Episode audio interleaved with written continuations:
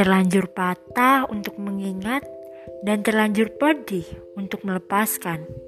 Ya, aku tahu banyak di antara kalian yang sama sepertiku, memulai kisah yang tak tahu harus berujung seperti apa.